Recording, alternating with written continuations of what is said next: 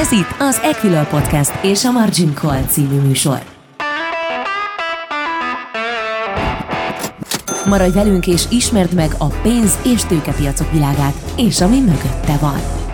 Szeretettel köszöntök mindenkit, ez itt a Margin Call, az Equilor podcast műsora. Engem Ároszáresi Zoltánnak hívnak, és itt van velem a stúdióban Buró Szilárd, az Equilor pénzügyi innovációs vezetője. Szia Szilárd! Szia, üdvözlöm én is a hallgatókat! A mai műsorban pedig a kamatvárakozásokról, az inflációs pályákról, a piaci várakozásokról, ezeknek a megváltozásáról fogunk beszélgetni Szilárddal.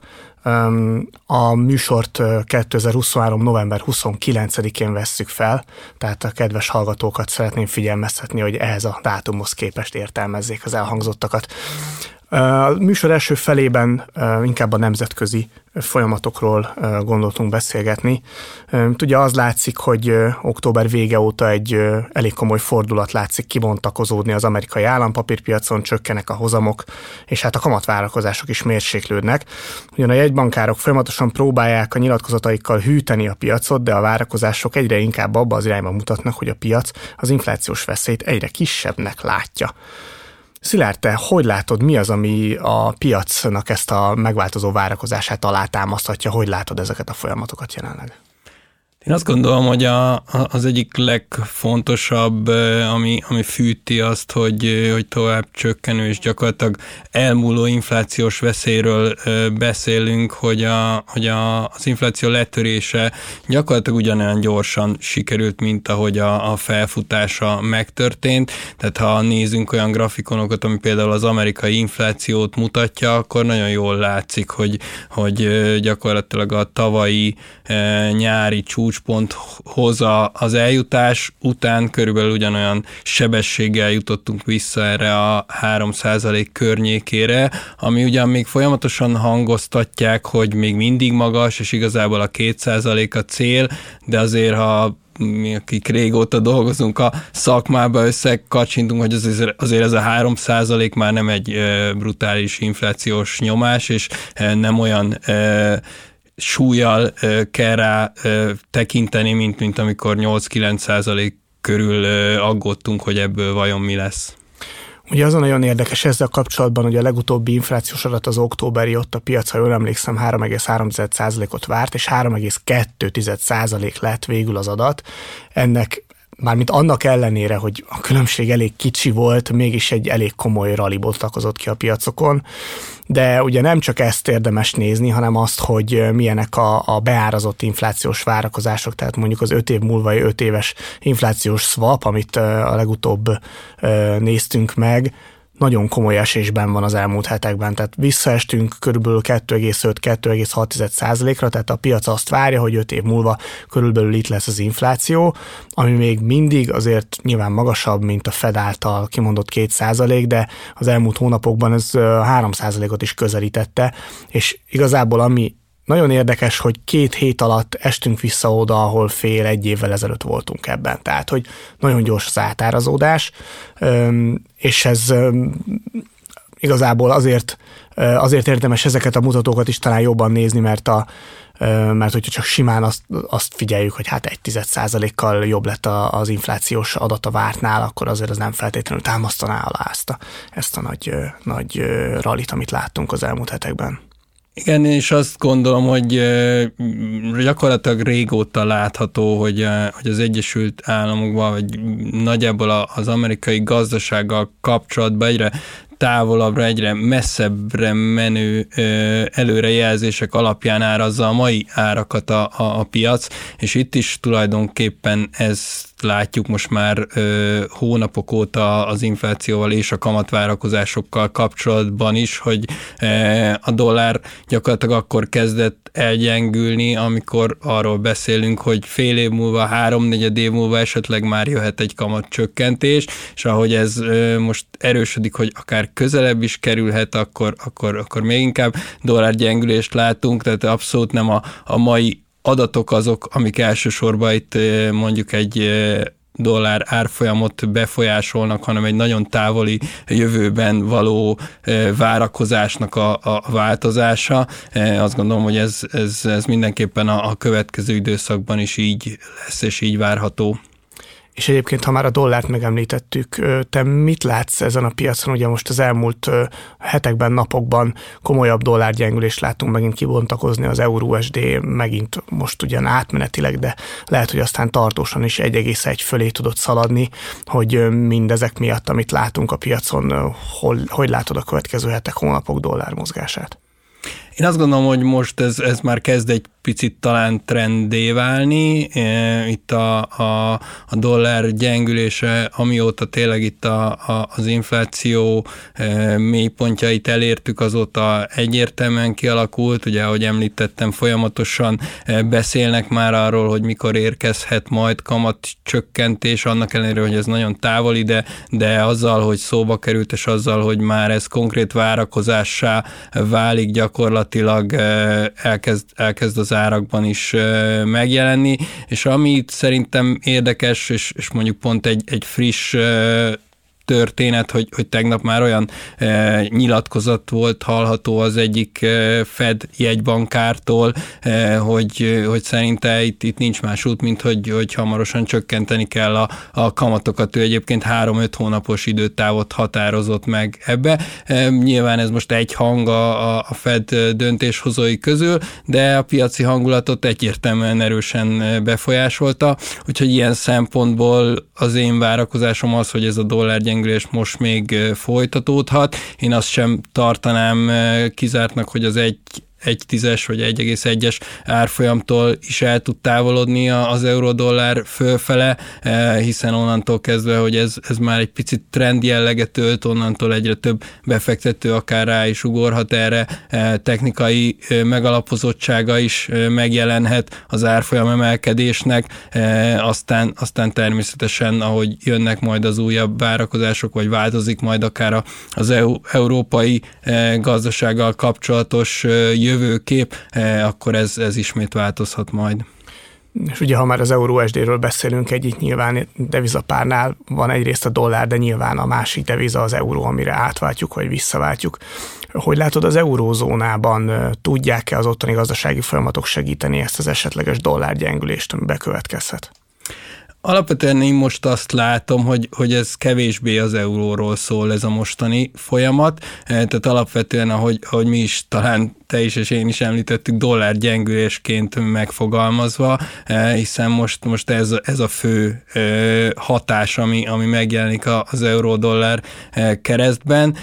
Euró oldalról talán nem is lenne ennyire indokolt ez, a, ez az irány, hiszen a, az Európai Unió gazdasága semmi olyan pozitívum számot nem tudott sajnos felmutatni az elmúlt pár hónapban, ami, ami megerősíteni azt, hogy az eurónak erősödnie kellene, vagy kellett volna, hiszen a, a GDP növekedés ismét a nullát közelíti, gyakorlatilag épp hogy pozitívban maradt a legutóbbi adatnál, és, és ugye habár ott is az infláció letörése már mondhatni, hogy, hogy, hogy sikeres volt, de, de sokkal nagyobb küzdelem van a tekintetben, hogy meddig tartható fenn a magas kamat, amikor a, a gazdasági növekedés ennyire mély ponton van. Tehát ilyen szempontból szerintem a, az Európai Központi Bank döntéshozói sokkal nehezebb helyzetben vannak, mint a, mint a Fednél. Mégis ez, a, ez az euró-dollár emelkedés azt gondolom, hogy, hogy kitarthat, lendületből, és aztán, ahogy említettem, elő térbe kerülhet az, hogy de az eurózónában is komoly problémák vannak, és akkor jöhet talán valami fordulat. Értem, értem. Egyébként kicsit azért alátámasztva az euró SD-vel kapcsolatban elmondott gondolataidat, meg visszatérve arra, hogy az öt év múlva öt éves inflációs szapok hogy néznek ki. Ugye az Egyesült Államokban beszéltem arról, hogy egy nagyon gyors csökkenés következett be az elmúlt két-három hétben, ezzel ellentétben az eurózónában ez nem látszik ennyire markánsnak. Tehát, hogy itt ugyan alacsonyabb szintekről beszélünk, nyilván az Európai Uniós, az eurózónás gazdaság általában jóval kevésbé toleráns az inflációval szemben, ugye inkább Németországra érdemes itt gondolni, tehát itt a várakozások is mindig is alacsonyabbak szoktak lenni, mint az USA-ban, de ezek nem mentek annyira le mint a tengeren túlon. Tehát ez is egy kicsit alá tudja támasztani, hogy igen, a piaci várakozások euró Európával szemben mások. Igen, itt komoly nagyobb dilemmában van igen az Európai Központi Bank.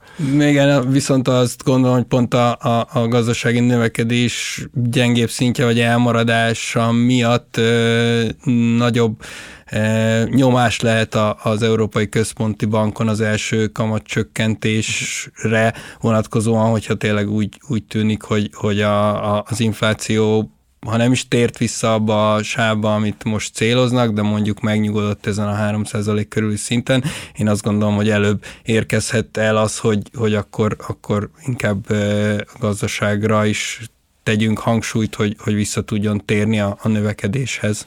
Igen, igen, hát mindez azt támasztja alá tényleg, hogy, hogy talán Amerikáról szól jobban ez a történet, és nem Európáról. Hát, hogy ott estek jobban az inflációs várakozások is. Maradj velünk! Ez a Margin Call, az Equilor pénzügyi kibeszélő podcast műsora. Ugye beszéltünk most sokat a nemzetközi hangulatról, ugye nyilván Magyarországon élünk, és bennünket nagyon foglalkoztat, hogy mi lesz a magyar kamatszinttel, ami továbbra is eléggé magas, és nyilván, hogy ennek milyen hatása lehet a forintra. Itthon ugye egy speciális helyzet van, hiszen egy eléggé magas alapkamat, egy korábban nagyon-nagyon magas infláció mellett nyilván érthető módon kialakult. Most ebben azért fordulat látszik, és a legutóbbi inflációs adatok azért a vártnál jobbak voltak, különösen az októberi ugye beestünk a mágikus egyszámjegyű tartományba, 9,9%-ra csökkent az éves infláció, és ezek után nem sokkal az MNB gyakorlatilag be is mondta, hogy mit fog csinálni a következő hónapokban, és egy kicsit talán meglepő módon, vagy legalábbis ö, úgy fogalmaznék, hogy a piaci várakozásokkal egy nagyon picit talán szembe menve egyértelműen kitartottak amellett, hogy nem fogják a vártnál jobb inflációs adat miatt jobban csökkenteni a kamatokat. Um, Szerinted mennyire kőbevésetnek tekinthető az, amit az MNB mondott? Tényleg így fogják csinálni, vagy ö, ugye halkan és zárójelben említem meg, hogy itt van némi um, némi konfliktus a kormányzattal, illetve gazdasági szereplőkkel, hogy hol is kéne lennie a kamatoknak. Mit gondolsz, hogy, hogy mennyire tudja az MNB azt végrehajtani, amit nem olyan régen Virágbarnabás lefektetett? Én vállalnám, hogy nem is annyira halkan és zárójelbe jegyezném ezt meg, hiszen e, azt gondolom, hogy a következő hónapoknak mondjuk egy ilyen egy éves előre tekintésben az egyik fontos e, problémája lesz ez, hogy e, hogyan alakul majd ez a konfliktus a, a jegybank és a kormány között. Én azt várom, hogy most a következő egy-két döntést még ez nem fogja befolyásolni, tehát szerintem a, az idei évre mindenképpen kitart a, a jegybank emellett a 75 bázispontos sorozat mellett, amit megkezdett. Talán még a januárra is azt mondanám, hogy, hogy nem fog változtatni ezen. Ott lesz nagy kérdés egyrészt az inflációs számok szempontjából is, hiszen most azért már nagyjából mindenki, ahogy néztem, az elemzői várakozások is nagyon közel tippelnek a, decemberi inflációra, hogy hogyan alakul majd, tehát a november-december nagyjából már egy előre rajzolt pálya, nem igazán várunk meglepetéseket, viszont a nagy kérdés kérdés, hogy, hogy januárban tud-e folytatódni ez a fajta csökkenő inflációs pálya, vagy esetleg egy megakadás, visszapattanás jelentkezik, és erre hogyan fog reagálni a, a jegybank. Az szerintem nem kérdés, hogy a, hogy a kormány felül ez a nyomás, ez, ez folyamatosan ott lesz, főleg Nagy Márton, aki szinte minden fórumon hangoztatja, hogy itt pedig a gazdasági növekedés a, a fontosabb szempont, vagy legalább olyan fontos szempont, és arra kell lassan a hangsúlyt fektetni, úgyhogy, úgyhogy azt gondolom, hogy nagy kérdés, hogy ezt meddig és milyen módon tudja a, a jegybank ellensúlyozni, vagy, vagy tartani azt a, azt a pályát, amit ő most el, elgondolt a következő negyed évben. Igen, teljesen egyetértek veled abban, hogy a jövő év eleje lehet érdekes az inflációban. Most ugye gyakorlatilag az látszódik, hogy addig meg lehet rajzolni a pályát, de ugye akkor majd lesznek évelei árazások. Ki tudja, hogy az hogyan fog alakulni. Ugye azért a béremelkedés nem elhanyagolható mértékű, nominális szempontból persze a reálbérek alakulása az egy teljesen más kérdés, de azért továbbra is a legkisebb bérek bőven két személyű tartományban fognak növekedni, úgy tűnik. Sőt, hát ugye most gyakorlatilag a, a minimum béreket be is jelentették, tehát nagyjából a, én azt gondolom, hogy a, a versenyszférában a cégek legtöbb esetben a, az év végén lépik meg a, a béremeléseket, tehát ehhez kell nagyjából árazniuk a, a saját e, béremeléseiket, és ez, ez, ez biztos, hogy látványos lesz, és, és akár az infláció szempontjából is fontos lehet. Igen, igen, ezt mindenképpen meg kellene várnunk, hogy arról tudjunk aztán beszélni, hogy 2024-ben mi lesz a, mi lesz a kamatpálya. Mi most ugye, mint előrejelzők azt várjuk, hogy azért ez jövőre is folytatódhat. Ugye beszéltünk nagyon sokat arról, hogy Egyesült Államok, Európa gyenge gazdasági környezetben az infláció is, mint hogyha már le lenne győzve félve mondom ki, de azért tényleg sokasodnak az optimista jelek. De hát meg kell látni, hogy Magyarországon mi lesz a belső gazdaság. Ugye a fogyasztást akarja pörgetni a kormányzat, és nyilván az az, az inflációra felfelé hat. Én azt gondolom, ha, ha még egy picit visszakacsintunk a, a nemzetközi ö, inflációs pályákra, ott, ott szerintem az egyik kulcs az a, az, az energia árak alakulása lehet. Tehát ha ott sikerül, ö, nyilván nagyon-nagyon sok összetevője van, de hogyha ott sikerül a, a mostani szinteken, vagy akkörül kisebb hullámzással ö, maradni, akkor, akkor szerintem nem lesz komolyabb probléma az inflációval a, a jövő év első felében sem. Ha itt megint történne valami olyan nyomás, ami, ami felfelé vagy hirtelen ugrásra késztetni a, az energia e, árakat, akkor, akkor teljesen újra kell számolni megint mindent. Hát ugye ez egy wildcard, ezt nagyon nehéz kiszámolni. Jelenleg azért az látszik, hogy a gáztárolók eléggé szépen fel vannak töltve Magyarországon is, Európában is, de hát ugye mivel az LNG piasztól függünk most már, és nem az orosz gáztól, ott azért lehetnek meglepetések, meglátjuk. A kérdésem igazából az innentől kezdve, hogy nyilván beszéltünk az euró-dollárról, beszélhetnénk azt gondolom a forintról is, hogy mindez, amit az MNB-vel, az inflációval kapcsolatban elmondtunk, az hogyan hathat a fizetőeszközre. Mi a véleményed ebből a szempontból? Itt most azt látjuk szerintem, hogy, hogy tényleg azzal, hogy a, a, az infláció mérséklődése nagyon begyorsult az utolsó hónapokban, ezzel tényleg egy olyan reál kamat jelent meg Magyarországon, ami azért elég ritka, és főleg a, az elmúlt évtizedben, amikor hozzászoktunk a nulla körüli kamatokhoz, akkor gyakorlatilag sehol nem volt jellemző. Ez, ez egyértelmű erőt ad a forintnak, tehát ez egy olyan vonzó erő, ami, ami nem csak a hazai befektetőknek, hanem gyakorlatilag bármilyen eh, külföldi befektetőnek is eh, vonzó lehet, és, és gyakorlatilag felkelti a figyelmét, e, úgyhogy, úgyhogy ez, amíg e, ilyen erős marad, addig nehéz elképzelni azt, hogy a forintba egy nagyon komoly e, gyengülő pálya elindulhasson. Viszont ahogy ugye beszéltünk róla, ez, ez folyamatosan csökkenhet, ugye a jegybank, ha kitart a jelenlegi 75 bázispontos csökkentések mellett, akkor is egy két-három hónapon belül eljutunk oda, hogy már arról beszélünk, hogy, hogy a reál reálkamatok tényleg csökkennek, e, és ez pedig szépen elhozhatja azt a fordulatot, hogy a, a mostani e, optimista forintba e, kis kerit is látó befektetők szépen elkezdik zárni a pozíciókat, vagy más területet keresni, ahol, ahol az ilyen típusú befektetéseket tudják eszközölni, és az pedig óhatatlanul hozhat egy forint gyengülést én szerintem. Én ezt nagyjából a, a, a jövő év első negyedében látom reálisnak. Addig azt gondolom, hogy nyilván függ az éppen aktuális hírektől. Tehát ahogy említettem, hogy a, az euró-dollárban, vagy főleg az amerikai piacon egy nagyon hosszú távú előre gondolkodás mozgatja sokszor az árfolyamokat, hogy ez a forintnál talán kevésbé jellemző, hiszen itt tényleg pillanat pillanatokon belül változhat hangulat, mi azért itt egy sokkal kisebb piac vagyunk, sokkal többet jelent az árfolyamba, ha csak néhány nagy befektető úgy gondolja, hogy most máshogy néz ránk, vagy a régióra, tehát innentől kezdve akár az EU-s pénzek, akár a, tényleg ezek az országon belüli konfliktusok, amikről beszéltünk, szintén ezek pillanatokon belül megváltoztathatják a hangulatot, és az tényleg akár 4-5 forintot is jelenthet az árfolyamban, mint ahogy ezt láttuk is a tavalyi évben. Igen, itt hívom fel a figyelmet arra is, hogy hitelminősítői döntés is lesz még idén decemberben kettő is. Közülük a Fitch Ratingsnél negatív kilátáson van Magyarország hitelbesorolása. Én azt gondolom egyébként, hogy azért ez nagy részben van árazva, ha lenne egy leminősítés, de ahogy említetted, okozhat ez esetleg megingást a forintban, nagyobb volatilitást. Nagyon hasonlóan látom én is a helyzetet. Ugye az EU forrásokat említetted futólag, itt most ugye a legfrissebb hír az az, hogy hát a támogatás lába, tehát nem a hitel lába ezeknek a pénzeknek tényleg nagyon nehezen akar elkezdeni megindulni, vagy csak nagyon kevés, vagy egyáltalán nem. Olyanok hangzanak el, hogy lehet, hogy majd csak júniusban. Ugye most már lassan két éve hallgatjuk ezt a történetet. Egyre kevésbé hisszük el azt gondolom, hogy mikor mi fog történni, de azt látjuk, hogy nem jönnek a pénzek.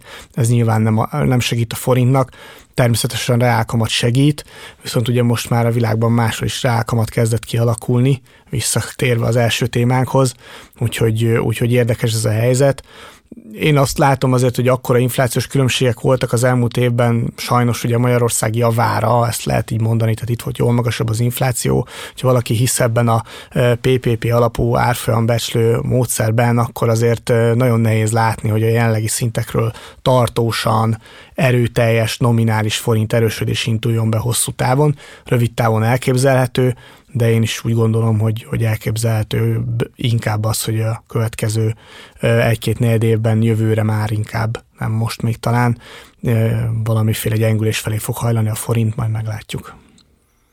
Igen, én is azt gondolom, hogy, hogy sok minden olyan tényező van a forinttal kapcsolatban, ami, ami gyakorlatilag folyamatosan arra késztet minket is, titeket is, elemzőket, hogy, hogy figyeljük a, a híreket, az eseményeket, és, és arra próbáljunk meg reagálni.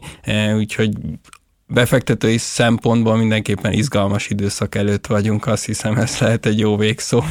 Én is azt hiszem.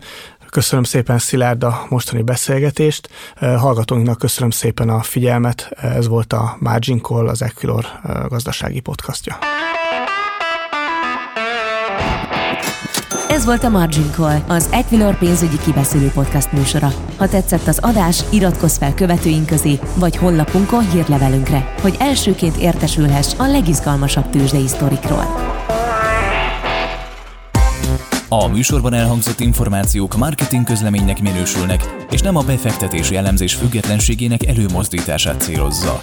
Az elhangzottak tájékoztató jelleggel bírnak, a megszólalók adott időpontban fennálló véleményét tükrözik, nem minősül bármely pénzügyi eszköz jegyzésére, vásárlására vagy eladására történő felhívásnak, befektetési tanácsadásának, továbbá befektetési döntések alapjául sem szolgálhat. Az elhangzottak nem tekinthetők szerződéskötésre vagy kötelezettségvállalásra történő ösztönzésként, azok kizárólag saját felelősségre használhatóak fel. Részletes tájékoztatóért keresse fel honlapunkat www.ekilör.hu